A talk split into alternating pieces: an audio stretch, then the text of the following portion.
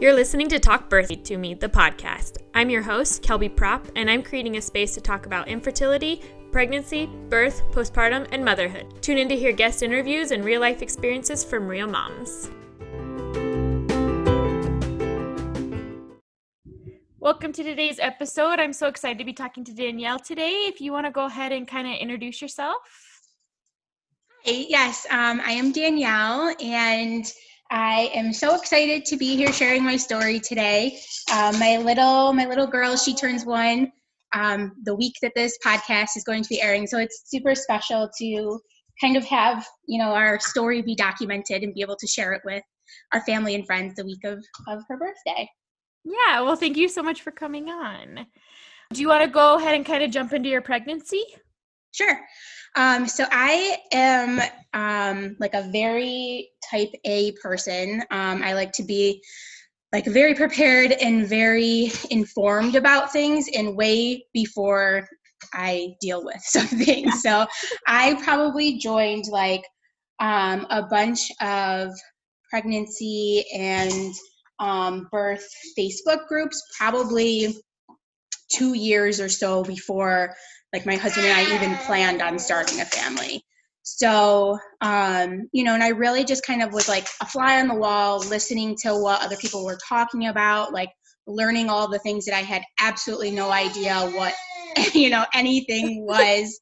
But I felt like that really helped me to just like dive into that world of pregnancy and birth and get an, like an understanding of the things that felt right to me and my family and, maybe the things that didn't feel right.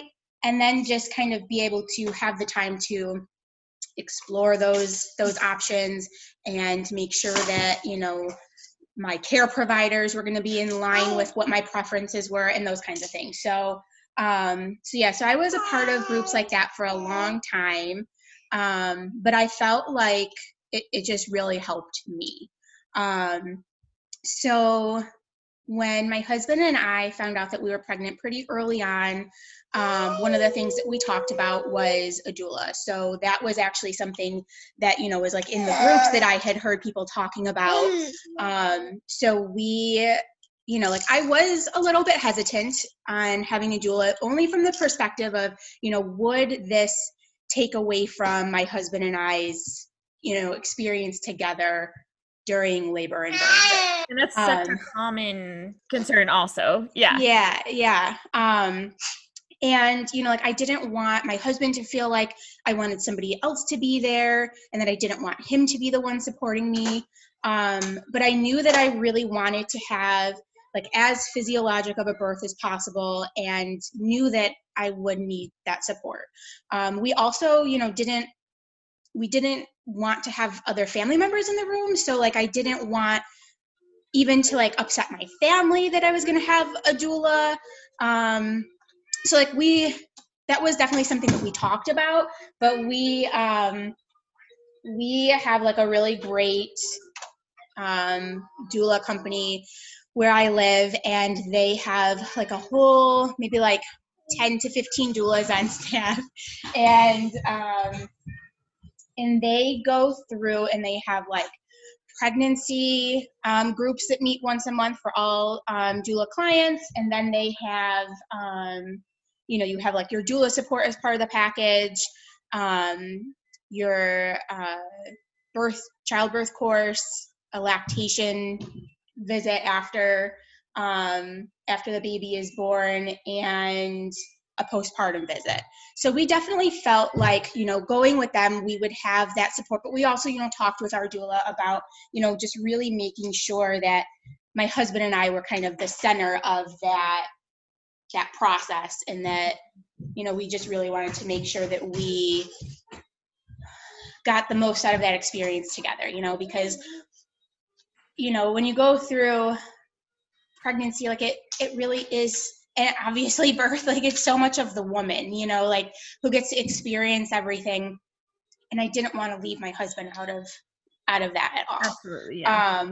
But you know, I'm so glad that we went with that decision to use a doula, and you know, the company that we went with, where I live, I mean, they were just like absolutely incredible. You know, like, to be honest, a lot of the things that they talked about and, you know, taught us like in our childbirth class, or even like the before birth sessions, weren't things that were like new to me, since I had been doing all of that like prep and research for years, you know, in advance. But I think that it was helpful because, like, well, I was doing that prep and research, you know, my husband wasn't doing that research. So I think that it was like really good for the two of us to figure out like how to be on the same page and, you know, talk through like the options that, you know, were like best for us. So my pregnancy was pretty, you know, straightforward. I was definitely very nauseous a lot, like probably through consistently, I would say through like 22 weeks, and then, you know, it kind of tapered off and then came back like towards the end. But like, besides that, like, you know, I was so appreciative of having the experience to be pregnant, to carry a baby inside my body, to feel my baby. And we actually didn't find out the gender of our baby. So we waited until birth to do that. So like, it was just so fun to, you know, dream about who this baby was and, you know, like what our life together was going to be as a family. So like, you know, I would say like all in all, like I think like I had a pretty easy pregnancy. Another thing that I, you know, kind of learned in the Facebook groups that, you know, really interested me that I wanted to explore during pregnancy was hypnobirthing. So, you know, like I was, you know, like very into yoga at the time. I don't really have the time for that anymore, but so like breath work and, you know, like mindfulness, like that was all just something that was, you know, second nature to me. Right. So, I used, the Positive Birth Company, which is, based in the UK. And, I really loved that course because it's really affordable. I think that like at the time it was like maybe $40. And they really dive into like the science behind hypnobirthing and birth in general. Mm-hmm. So that you really can understand like what the muscles of the uterus are doing and how you can help your body, you know, birth your baby, and really that your body knows what to do. Like you just kind of have to allow it to be able to do that. So I really enjoyed that. And I would say I probably started that around 20 weeks in my pregnancy. And I would practice that mostly at night before bed. And I would do like the relaxation techniques. A lot of times I would do it while I was taking a bath. And I just found that I actually think that like being in bed doing it really made a difference for me, because like when I got to that point in my labor, it was, I was in a familiar place, yeah. You know, like how I had practiced, I was like in the same environment, you know? Mm-hmm. And I would have like, I had like a room spray that I used, which I brought to my birth. And in that course too, they, you know, teach you about like setting up the environment. So using like, you know, any positive affirmations or, you know, like twinkle lights or like the tea light candles, things like that. So that was something else that I did during pregnancy. And then the other thing that I did probably starting around 20 weeks also was I went to see a chiropractor pretty regularly. I wasn't feeling uncomfortable really, you know, until like right up at the end, but I still think that it helped me to continue to feel well. And then I also, I went with a provider who was spinning baby certified. So I did a lot of the daily activities. So I really just tried to prepare my body and my mind to be like set up for the best success to have the birth that I wanted. Yeah. So I knew, so like one of the things that we did during our like doula sessions was they gave us like a list of like 15 birth preferences, and I think we had to put them like in order of like most important to us to least important to us. And they would be things like, you know, having like laboring at home as long as possible, like not being induced, having a, you know, a drug-free labor, having immediate skin to skin with the baby afterwards, things like that. So we started with like a group of like these 15 cards, and then, you know, they would say, okay, eliminate 5, and then eliminate 5 until we got down to like 5 cards left. So, my top 5 were to labor at home for as long as possible, to, let's see, labor at home as long as possible. I definitely wanted to have a drug-free birth. I knew that I wanted to have delayed cord clamping and immediate skin to skin. I can't recall what the 5th one was. Possibly like freedom of movement or something like that during my labor. And, hi.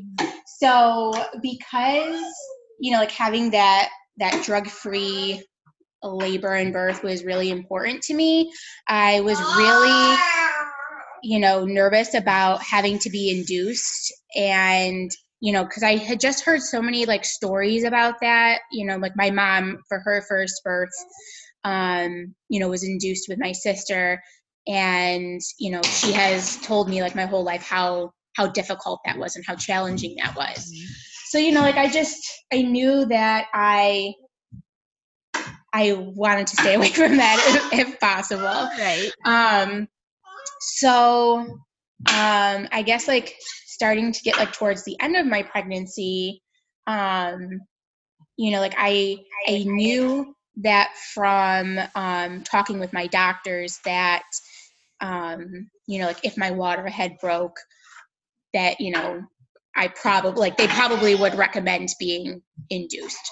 So that was like another thing that like was constantly like on my mind.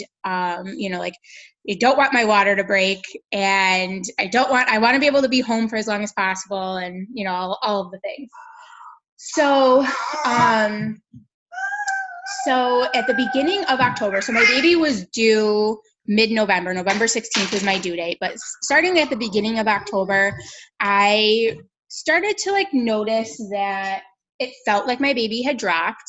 I was having a lot of lightning crotch, which, you know, I didn't know was even a thing.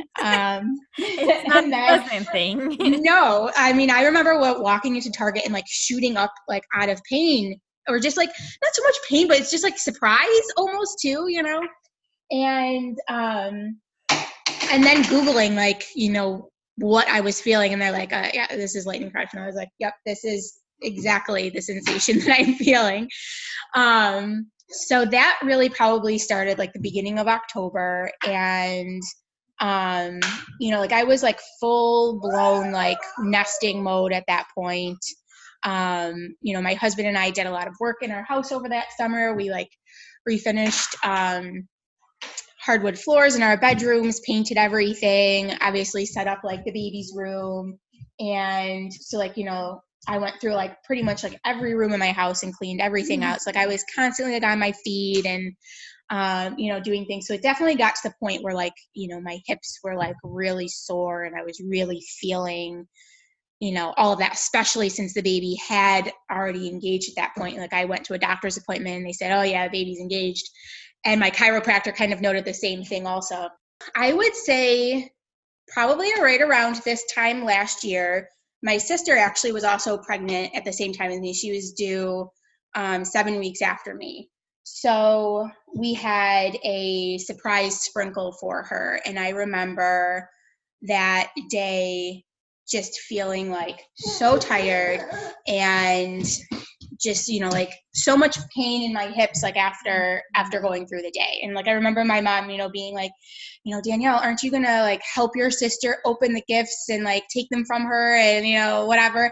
And I was like, no, like I gotta sit down. I can't do this.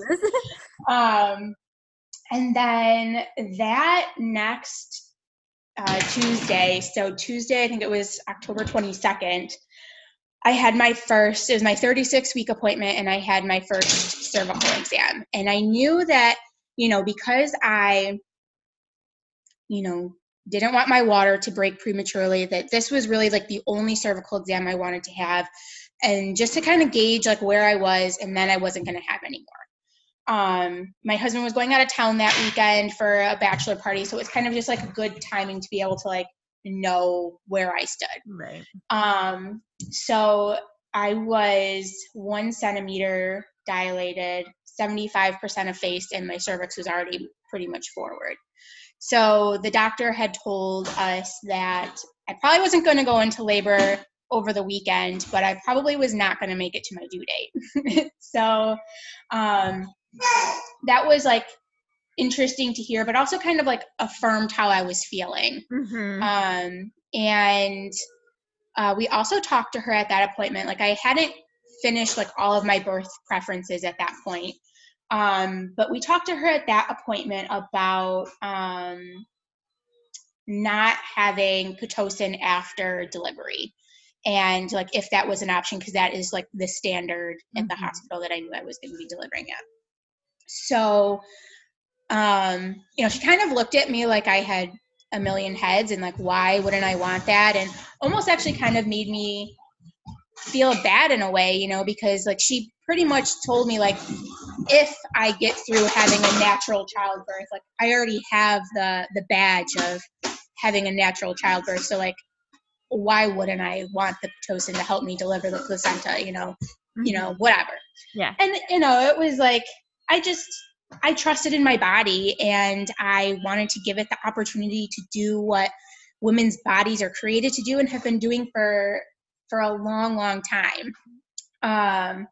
So, you know, it was kind of like an uncomfortable situation, and, you know, like, I think it kind of put things into perspective for me that, you know, like I was going to have to kind of like really, I guess, fight for what I knew I wanted and didn't want, you know? But so my husband went away that weekend, and my mom came over and helped me like, you know, I guess do my last round of cleaning my house and finish out the nesting. Like I remember we were organizing my pantry. We hadn't gotten to, you know, finishing that up apparently. And that weekend, so that was on Saturday, again, like my hips, and I had just so much pressure in my hips, and, you know, I was just really uncomfortable. And then the next day on Sunday, one of my friends who had a 3-week-old baby came over for brunch and, you know, had us meet her baby. And I think like at that point, like, you know, my husband and I really realized like how close we are to having a little newborn baby too. And like, we were just so excited. Like, I mean, I remember us talking about, you know, all the things we wanted to do with our baby when, you know, they were here. Yeah. And like, we were just like, so ready. So at that point, some other things that like I was doing during my pregnancy is, and I can't recall like when I started this, but I was eating dates and drinking red raspberry leaf tea. I think I probably started doing the dates before the red raspberry leaf tea, but I can't recall. And I was not bouncing on like the birthing ball yet, because like I was just, you know, I was concerned about my water breaking too early or going into labor too early, and the baby, you know, like, you know, just being, you know, early. Yeah. So I hadn't like been doing any of that, but so then the next day was Monday, and I woke up that morning and I had a stomach ache, and I felt like I needed to go to the bathroom, and I probably sat on the toilet for about 45 minutes. I couldn't go.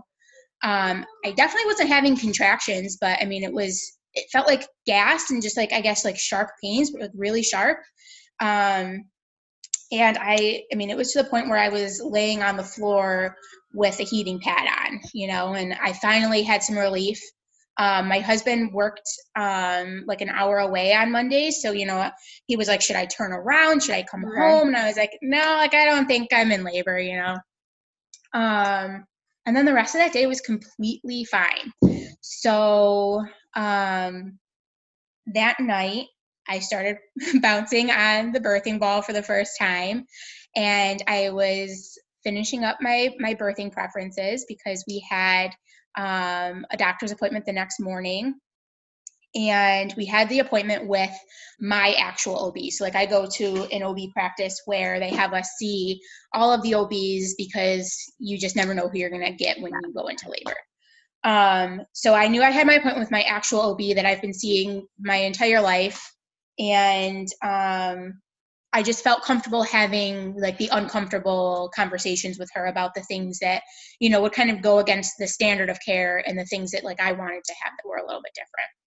So I was finishing up those birth preferences, and then we have two dogs, so we took our dogs for a walk that night, and it was just like a really beautiful night, and, you know, we didn't know that it was our last night as, I guess, a family of four, you know, with our two pups at that point, but so that night I went to bed, was feeling totally fine. I rolled over in bed around 1 o'clock in the morning, or no. I woke up at 1 o'clock in the morning to go to the bathroom, and that was, you know, totally normal. I was always waking up around that time every night to go to the bathroom. And so on my way back to my room, I felt a little trickle, and I was a little bit concerned, but it was like so small that I definitely did not immediately think that this was my water. Like I thought like, okay, maybe it's some discharge coming out. I've obviously never been about to go into labor before, so I don't know what could be coming. I did actually have, the day that I had my first cervical exam, I had some of the mucus plug come out and a little bit of like the bloody discharge. And I think that I did a couple days after that too, but I just assumed that it was related to having the cervical exam. So I did have a little bit of discharge in my underwear. So I was like, okay, maybe it's just discharge. I changed my underwear, went back to bed. And then at about 4:45 in the morning, I rolled over and I had another trickle. And at that point, I was a little bit like, okay, could this be my water? And so I got up and I went to the bathroom, and I did not have any discharge in, you know, my new pair of underwear. So I was like, I was definitely freaking out a little bit. I'm not like the type of person who is good with change. And as much as I was so excited to meet my baby, I loved, you know, being pregnant and just appreciating that, you know, experience. You know, like I know that, I mean, I don't know in my future if it's not guaranteed to be pregnant again, you know? So I just really valued being pregnant and sharing that time with my baby and being the only one who got to do that. So it was very overwhelming for me, for sure. So I went back to my room, and I, you know, kind of like woke my husband up. I mean, I had told him, you know, like earlier during the night when I had like the first little trickle, and he was, you know, like funny. He was like in the right mind, even though it was the middle of the night. So he was like, do you, you know, I was like, can you, you know, like I just needed him to like validate if my underwear was like really wet or not, you know, because like, I just couldn't accept that my water had broken. So even though it was clearly wet, I needed somebody else to validate it for me. So he's like, do you want me to touch it or smell it? Because, you know, they taught us in our birth class that, you know, you have to, you know, document the time that your water breaks, you know, the color, the odor. I can't remember the last one. So he was like properly thinking that through, and I was pretty impressed. That is impressive. Yeah. So he felt it, and he's like, yeah, that's soaked. So I was like, okay. So I, you know, at that point I changed my underwear again. I had some pads that I, you know, put in my underwear just so that I could kind of see what was going on.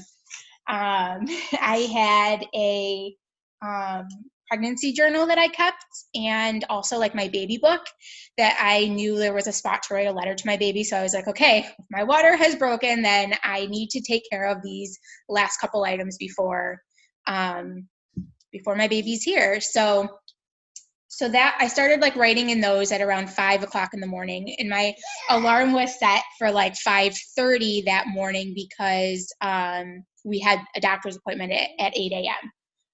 So, you know, I knew I wasn't going to be able to fall back asleep knowing that this was the start of labor. So I took that time to just like be, you know, like with my baby again, just the two of us, and write some letters. And, you know, I got ready. We took our 37-week picture in front of the crib and everything. And so it was like really nice to kind of like, you know, have some time to like do the things that I wanted to do, because, you know, my water had broke, but I was not having any contractions at all.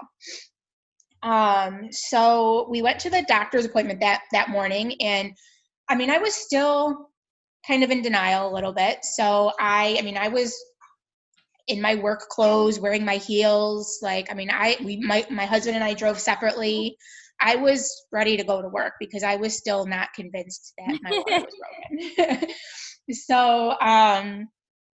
So we were probably like a couple minutes from the doctor's appointment, and the baby moved and a lot of water came out. Like, I mean, I thought my car seat was going to be completely soaked.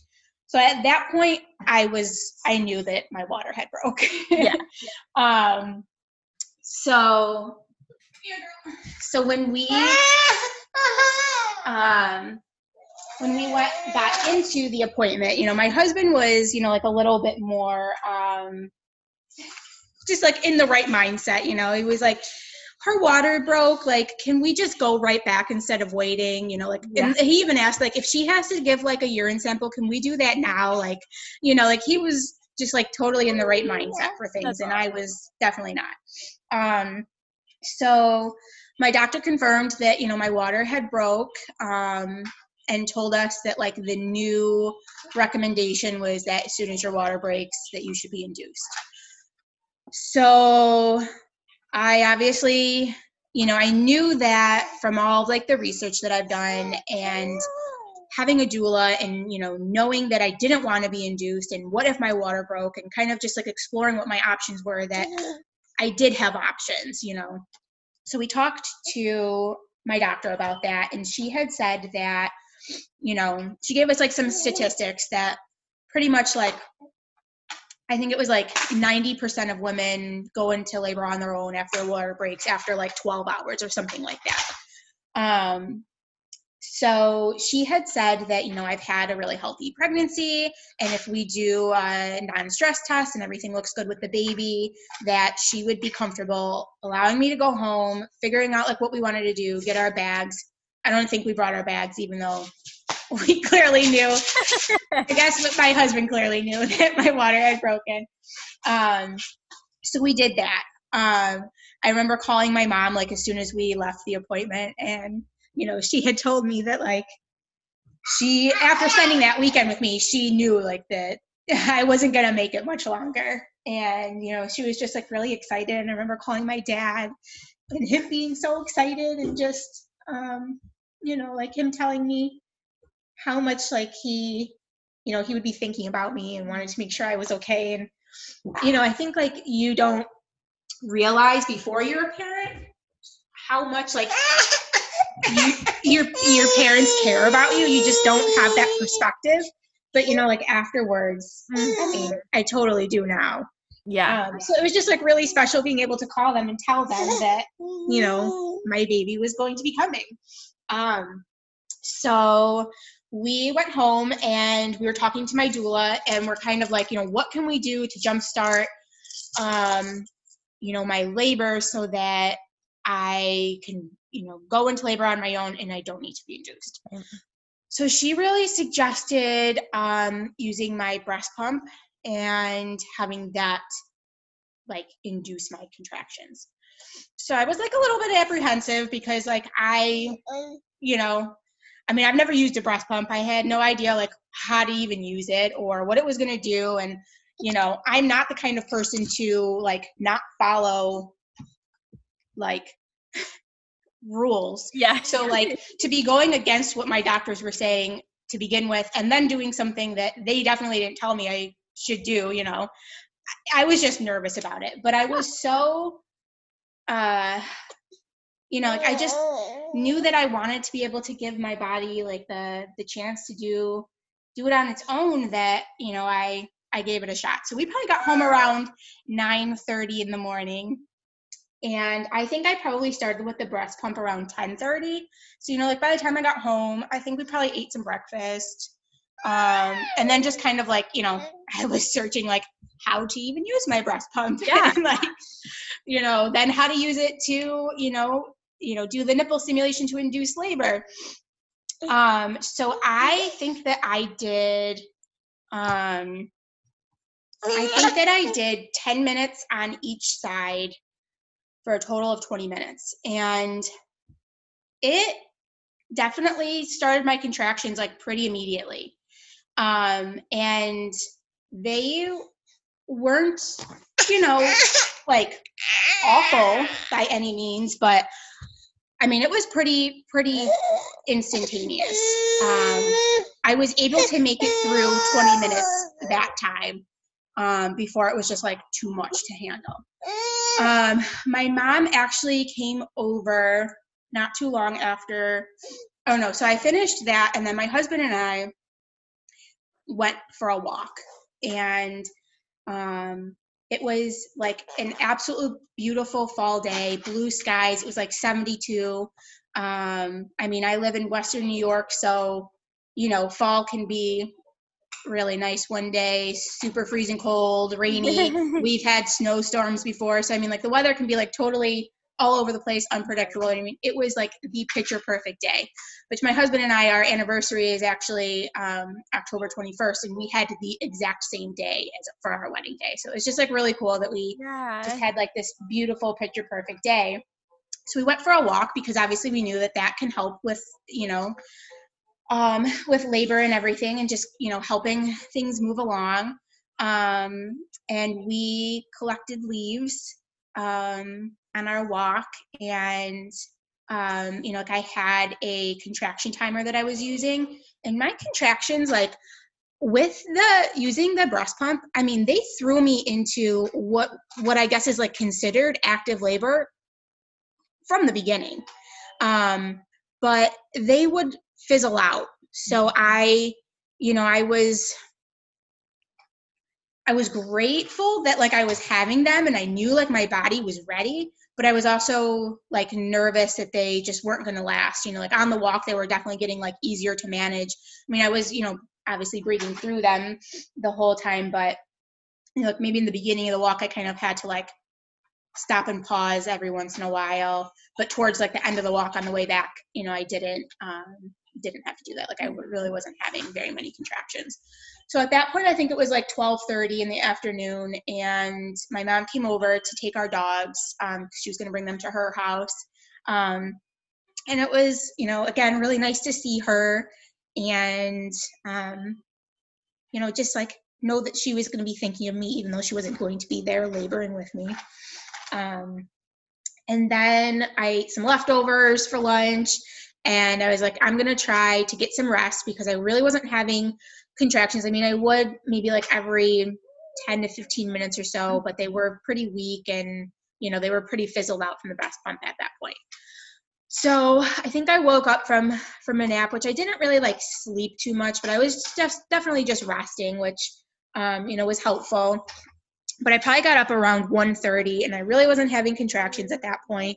So I was starting to freak out because I was at that 12-hour mark where they had told me that most women, are having contractions on their own at that point.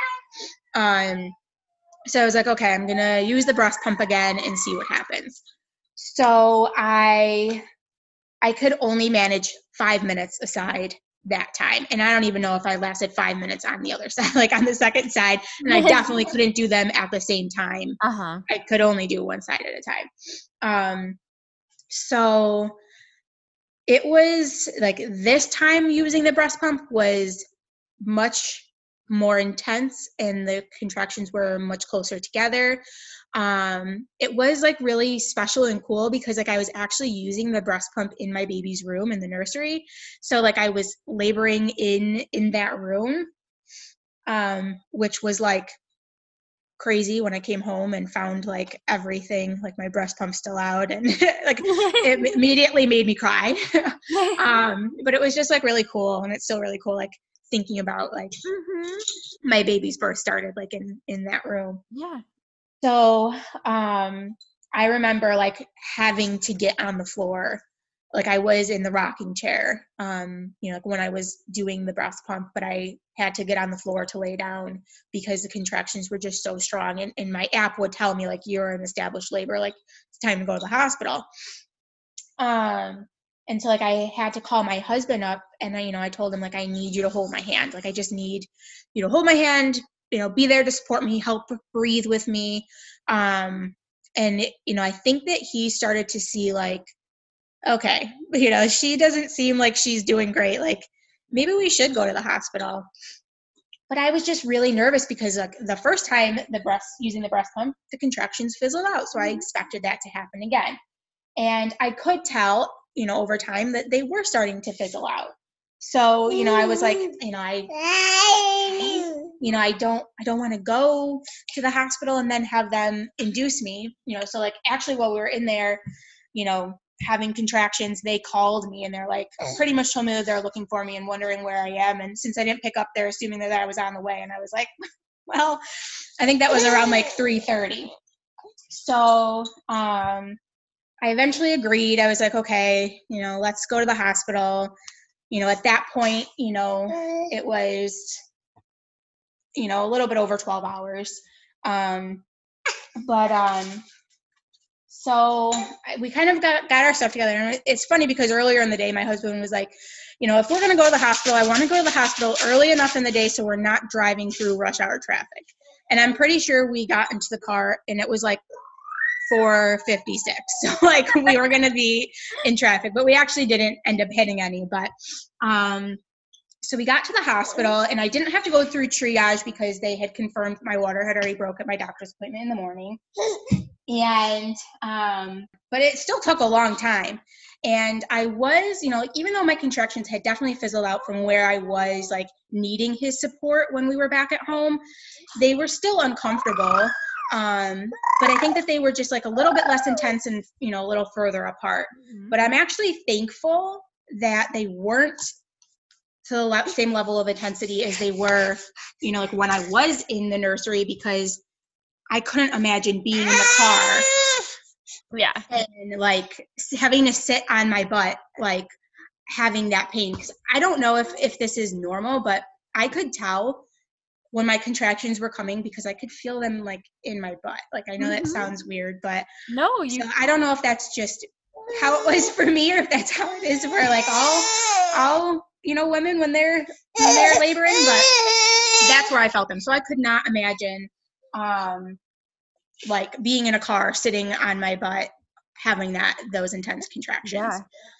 Yeah. And I was kind of having like the same feelings as like I was, we were waiting to get like chucked into our room because,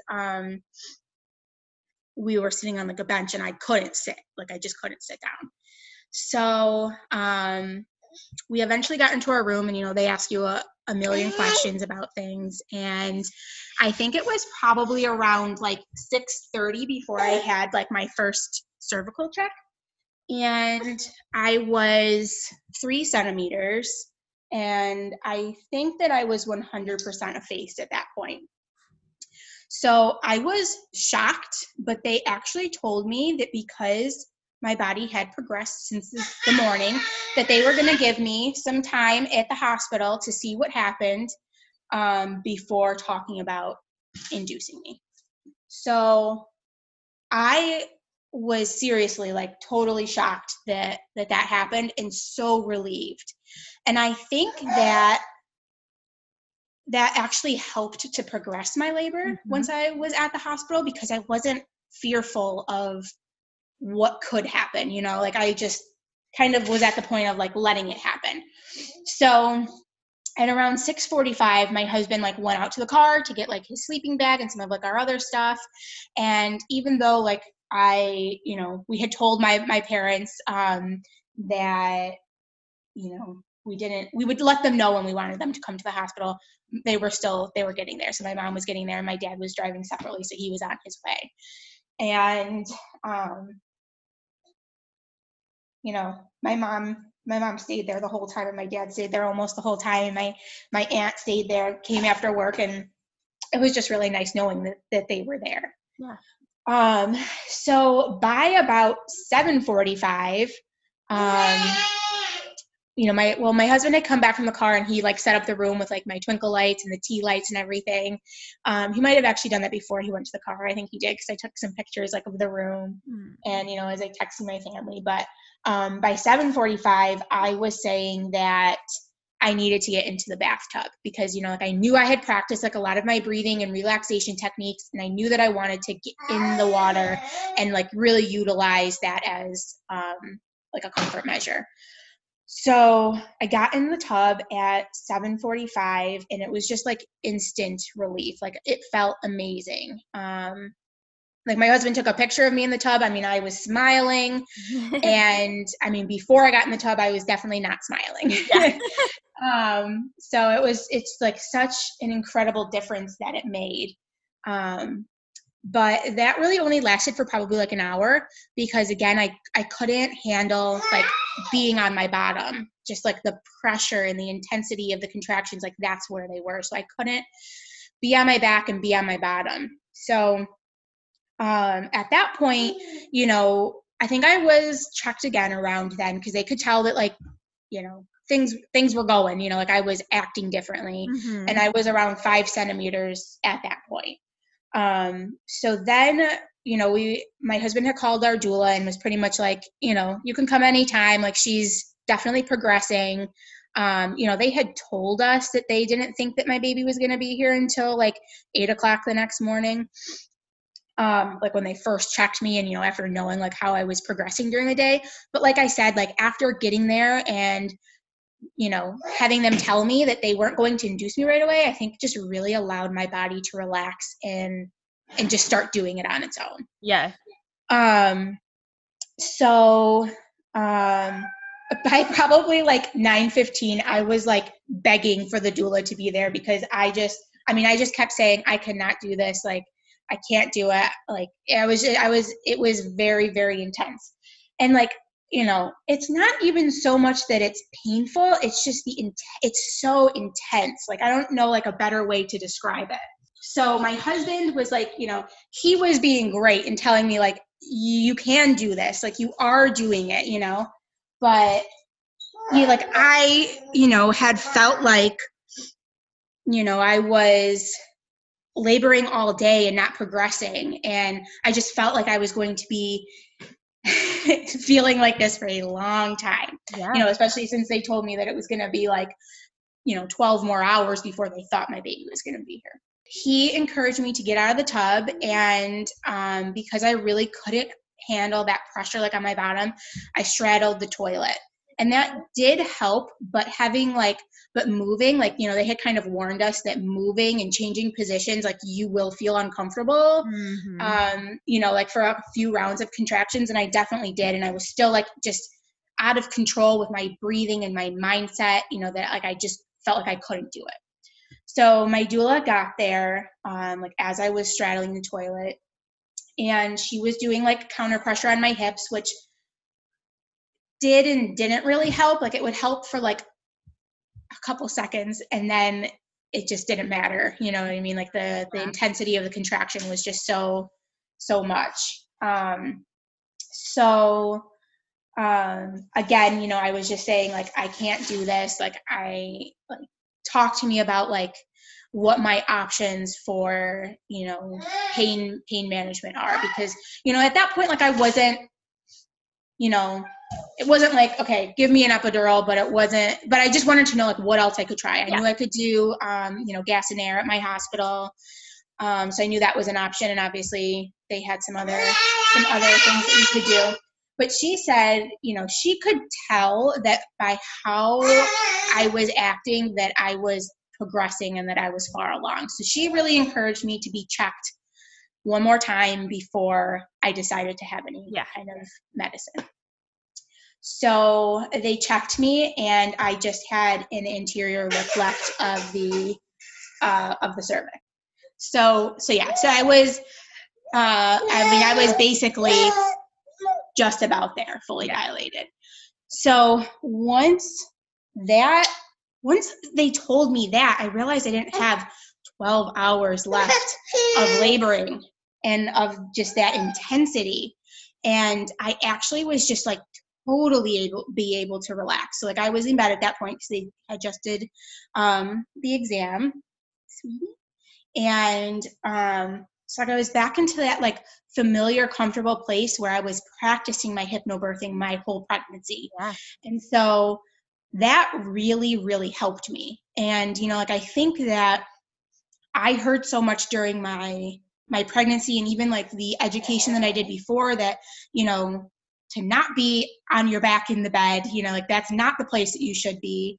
But really, you know, like it's just about like having the freedom to do what feels good for your body. Exactly. So for me and how I had practiced, you know, my relaxation and my breathing, like once I got centered back into that place, I was sleeping in between the contractions and my body was just resting. And even though I was like, you know, fully dilated at that point, which I think was around like 10:30 maybe. So again, from like 7:45, so when I got to the hospital and they did the check at 6:45 to, you know, 10:45, I went from 7 centimeters. So it was a lot fast, like, especially after having nothing all day long. Even though I was like fully dilated at that point, it was a while before I pushed because my body was just resting, regaining the energy. Again, just knew exactly what to do, right? It knew that I needed that energy to push my baby out. So as part of like my hypnobirthing class, like, you know, they taught the difference between you know, the breathing like during dilation and the breathing during pushing, and also just like, again, like what the muscles do, you know, like when you're dilating, all the muscles of the uterus are building at the top. And then during pushing, they put, you know, are actively pushing the baby out, and your body can do it on its own. So, you know, like my doula and the nurse had said, you know, like they said, like, you know, you'll know when it's time to push because you'll feel like you have to go to the bathroom. I didn't really necessarily feel that, but again, like that is where my contractions started building from. But I had like the first time my body started like involuntarily pushing on its own, I was a little bit freaked out. I was like, oh man, like this is it. Like this is the start of it. Like yeah. I knew it was different. Like I just gave like the like audible like noise because like my body, like I just couldn't control it. Like it was doing it on its own. So I would say that I probably started pushing maybe around like 11:30-ish between then. And it took me like a few contractions to figure out like how, I guess, to work with my body. Because there was definitely like a difference between, you know, pushing and then my body pushing and like working with my body. So I remember like, you know, my doc, like the OB wasn't even in the room, but my husband says like the nurse was like pushing the button like repeatedly for them to like come in fast, you know? And everybody was like in the room and they're like, oh, I wonder what day this baby's going to be born on. Cause it was like 11:57. And I was like, this baby is being born now. So again, like we didn't know this, the gender of the baby. So I was like not thinking about it at all, like during labor by any means, but I knew that, you know, my husband and I, we wanted like him to be able to announce the gender to me. So I did reach down and like feel the baby's head as it was crowning, and which was strange for sure. And I go back and forth on like thinking like, should I have asked for a mirror so I could watch it? You know, like I just wasn't even thinking about it. Yeah. I think that if I would have done it, like I would have so appreciated that I did. But still, like, I mean, I don't look back and like think like, oh, I wish I would have done that by any means. But so I kind of gave like one big final push and the baby was born, and my husband told me to meet Amelia. So we had a little girl, which was, you know, really special because we actually decided to spell her name E-M-I-L-I-A. So my maiden name is Emiliano. So it's, you know, spelled after my family name. And while I was pregnant, so 2 months before she was born, my grandfather, who was the Emiliano, passed away. So it was just like super, super special. And just felt like totally meant to be. And I know that if I had a little boy, like it would have totally felt meant to be too, but it was just, you know, kind of like, it was just really special. And I just remember thinking like how tiny she was. Like, so I was 37 weeks. So, you know, I was a little bit early. And I mean, I've seen smaller babies, like my sister had her baby 7 weeks early. So, I mean, he was really small, her first baby. And, but I mean, you don't appreciate it until like it's your baby and they're like laying on your chest. Yeah. But oh my gosh, it was just like the absolute most incredible special moment of my life. And my husband is just like, he is kind of like the type who is, doesn't like show his emotions, but like you can tell by his actions, like how he feels and what, you know, the things he does. So he, I mean, like within seconds, he had whipped out, he had shirts like "Proud New Dad, It's a Boy," or "Proud New Dad, It's a Girl." And he had their shirt on. He took his shirt off and had that on. I mean, it was just, so like our first picture together, I mean, it was literally like 12:03 a.m., you know, so like minutes after she was born and he already had the shirt on. And like, even, you know, he was just like, so again, of the right mind, like when it came to like the delayed cord clamping, you know, like he wanted to make sure like enough time had passed, like I was okay with it being cut at that point. And, you know, because I wasn't thinking clear like that. So, you know, I was just so appreciative of his support. And, you know, like looking back on it, having a doula definitely did not take away from my husband and I's laboring experience together by any means. Yeah. So we were like in the, you know, the same room for probably like 2 hours before we moved to like the recovery room. And, you know, we breastfed in that room for the first time, which is, you know, being a first-time mom, I had absolutely no idea what to do, even though, like, you know, I took a breastfeeding course, but still had absolutely no idea what I was doing. Right. Was not prepared for the fact that, you know, it hurt. You know, I didn't know that, like, the like, after-birth contractions, you know, were, I mean, I heard about them, but I didn't even know to like appreciate that they were going to be that bad. My doctors did allow me to deliver the placenta naturally. So like, you know, all of the things that I wanted to have, like those 5 things that were the most important birth preferences to me, I ended up being able to have all of them. Like, even though I was so worried, like that my water had broke, like it just worked out absolutely perfectly. And, you know, we went down to our recovery room and my mom and my aunt were still there. So we had brought a book to read to my baby. So before they came in the room to meet her, like my husband read the book to her because I knew that there was no way that I would be able to handle it. But it actually was on the night you were born. So it was just perfect that she was born at night. And I'm like the kind of person who like totally believes in signs and things. So like that day when I was laboring in her room, there was a ladybug on her window, and in the book, like it talks about, you know, the ladybug lands and decides to stay. So it was just like really, really cool and really special. And then, you know, like having my mom and my aunt come to meet her was really special. You know, my husband's parents, they live in, out of state. So we called and FaceTimed them. And it was just so special to be able to like just share such a happy moment with people who care so much about you. And my dad had left the hospital before, probably like an hour before she was born. So I called and I FaceTimed him also and told him her name, and he was just like so touched. And it was just like, it's just so cool, like how much people are excited and happy for you and being able to share that for you. Like my sister, so my mom and my aunt probably left the hospital at like 3 a.m. And my sister is a teacher, so she had told me that she was going to come at 7:00 the next morning.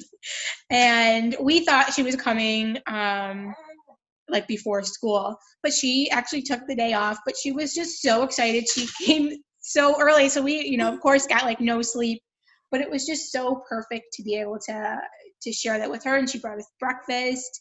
And she's like such a happy, bubbly person. So it was so awesome to like have her there to experience it with. And then again, you know, she's pregnant. She was pregnant at the time, and she knew she was having a girl. So it's just so special that we both, you know, have girls who are going to be, you know, a couple months apart from each other. So yeah, so like the time in the hospital was very tiring for sure. Breastfeeding was definitely hard.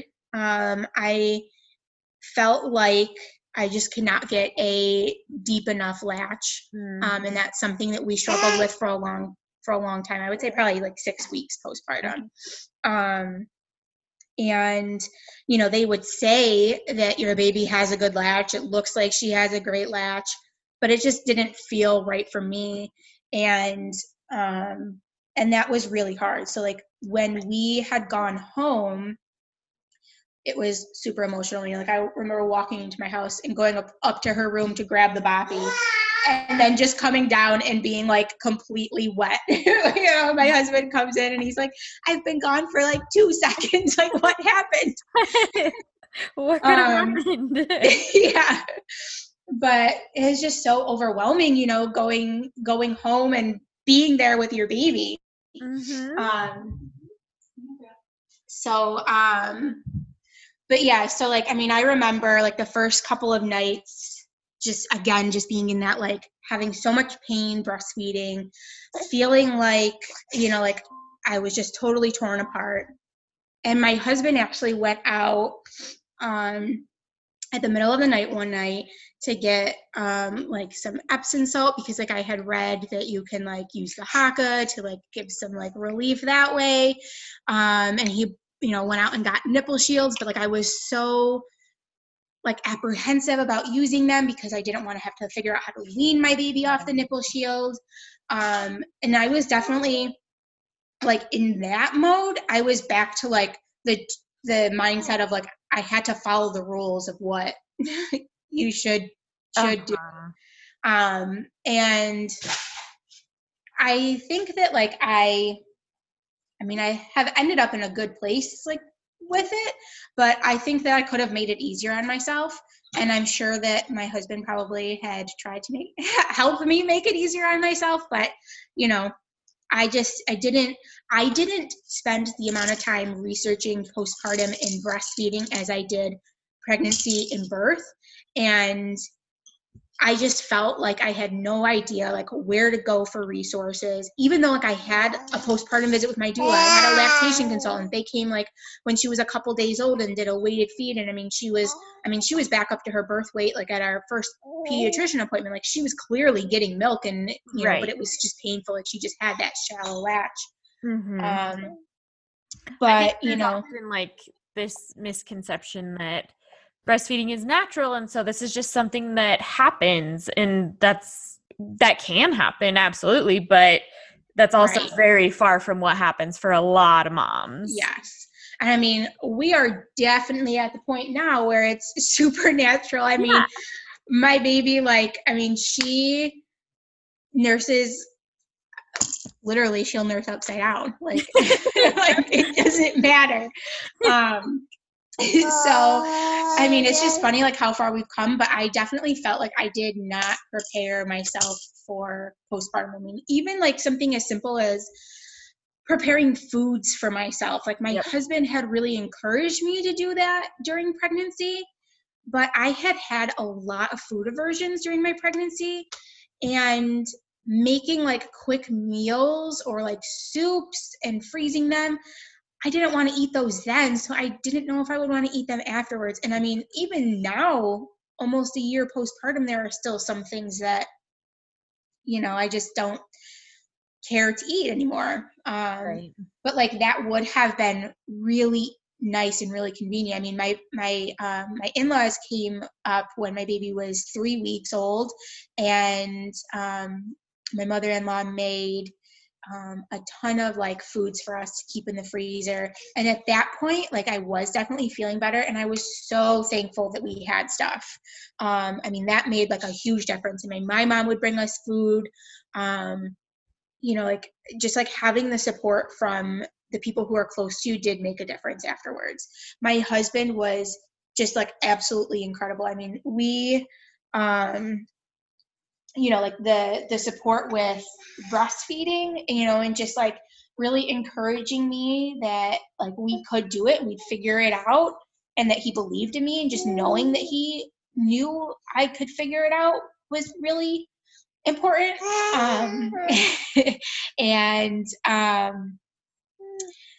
And just like, you know, I was exclusively breastfeeding. I wasn't pumping or, you know, supplementing in any way. So, you know, I obviously did all of the night feeds, but he would get up, and she didn't want to be in the bassinet at all. So we would take turns and shifts holding her, you know, while she would sleep, probably like almost 2 weeks. And, you know, I would do like two back to back where I would get up, feed, hold her, feed again, and then he would take over. So I mean, like he would get maybe like 4 hour sleep stretches, and I would get like two, maybe. That was another thing that I did not know, is like your baby feeds every 2 hours or so, 2 to 3 hours, but it takes like an hour to feed your baby at that point, because they're not efficient. You don't know what you're doing. They get so sleepy. So by the time you get your baby down, you know, after you feed them and change them, maybe you're really only getting like an hour or 45 minutes of sleep at a time. And that is really hard, you know, like, I mean, it's just hard for a body to function on that little sleep. So, I mean, like I would probably get, you know, in the first couple of weeks, like 5 to 6 hours of total sleep a night, which isn't awful, but it was all broken up and all in really short stretches, which was hard. I mean, I remember, you know, being up, like rocking her in her rocking chair in her room, and just thinking like, how am I not going to fall asleep while I'm holding her? And like that scared me so much, that I was going to fall asleep. She was going to fall out of my arms. I would wake up, and what would I find, you know? So that was definitely really scary. You know, I think that one thing like that, you know, has actually like really come out of postpartum is that my husband and I think we actually communicate like much better now. You know, like, and I think we just know how to support each other better, because like we went through this like big life-changing event together, you know? And I kind of also went through like this big life-changing event where like I never thought that I wouldn't want to go back to work after I had her. But that totally changed afterwards. Like I just couldn't leave her.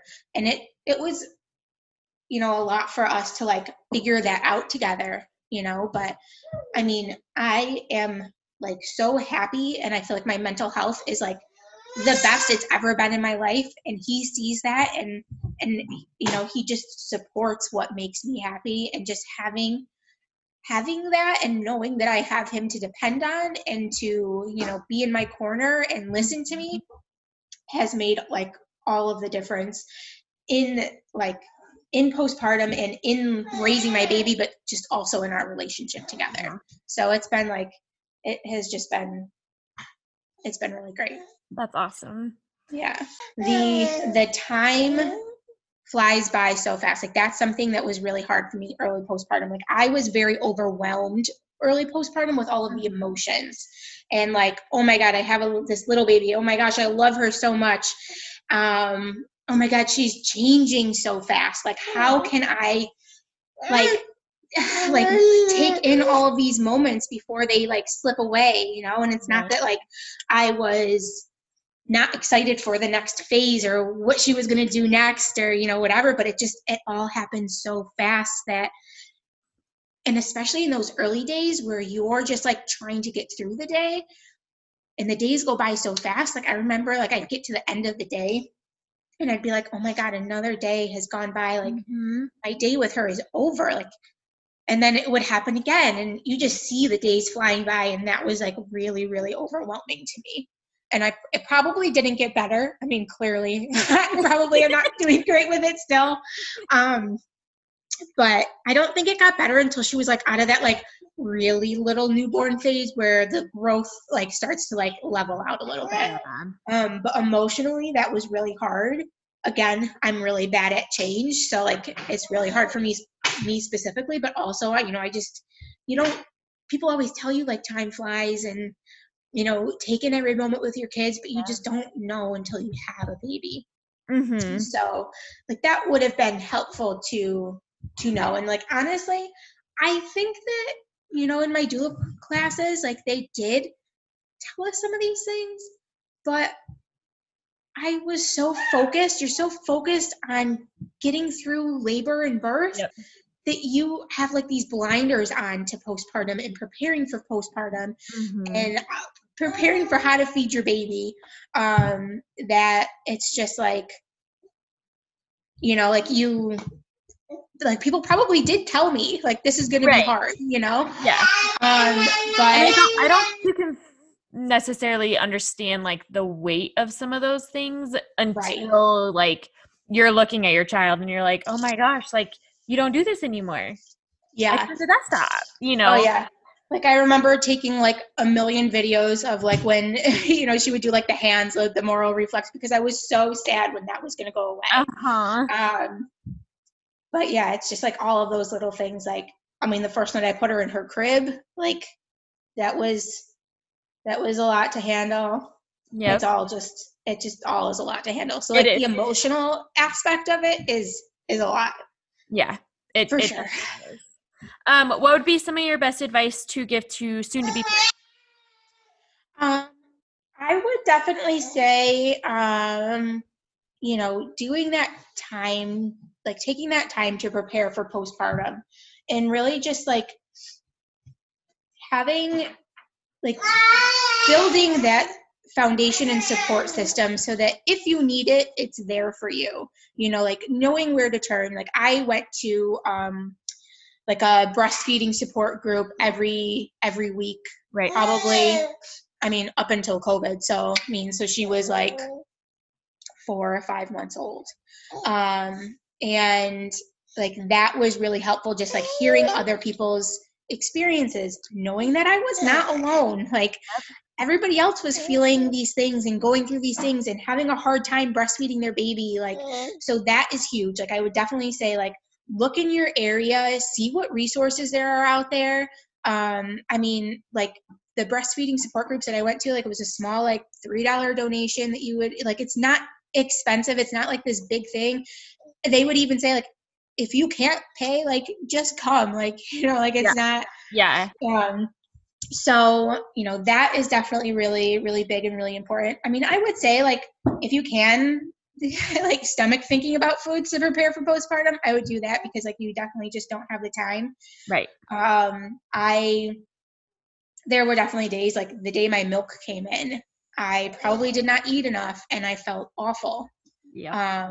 And you know, like you're so focused on taking care of a baby. You're not focused on taking care of yourself. So if you can have a lot of those things like taken care of in advance, like that, you know, is just like really, really good.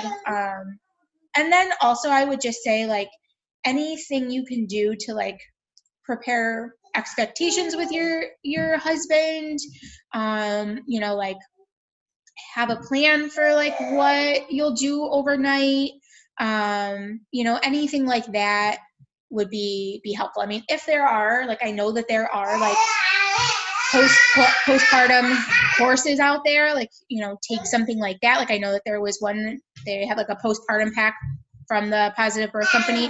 I didn't purchase that. I probably should have. So like there are definitely resources and things like that. Mm-hmm. So I would say take advantage of those. And I mean, even if you're, I'm normally the type of person who would prefer to be like way over prepared. So like not having the information, I think, was probably like harder for me to deal with than like the actual things I was going through. Like, I mean, I was so happy. Like I was, you know, lucky like that I wasn't dealing with postpartum depression or anxiety.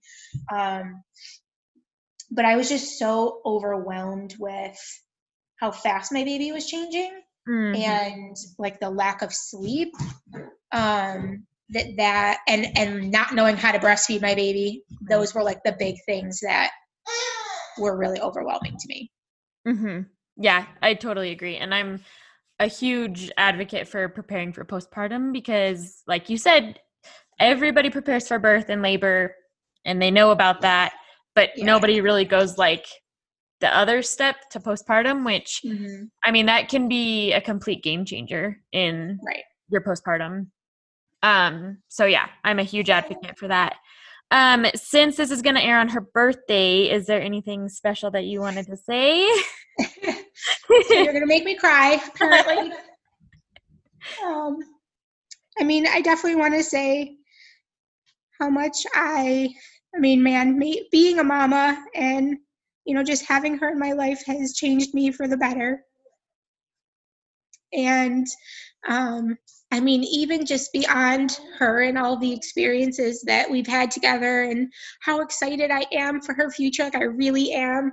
And just the things that we'll learn and grow and experience together.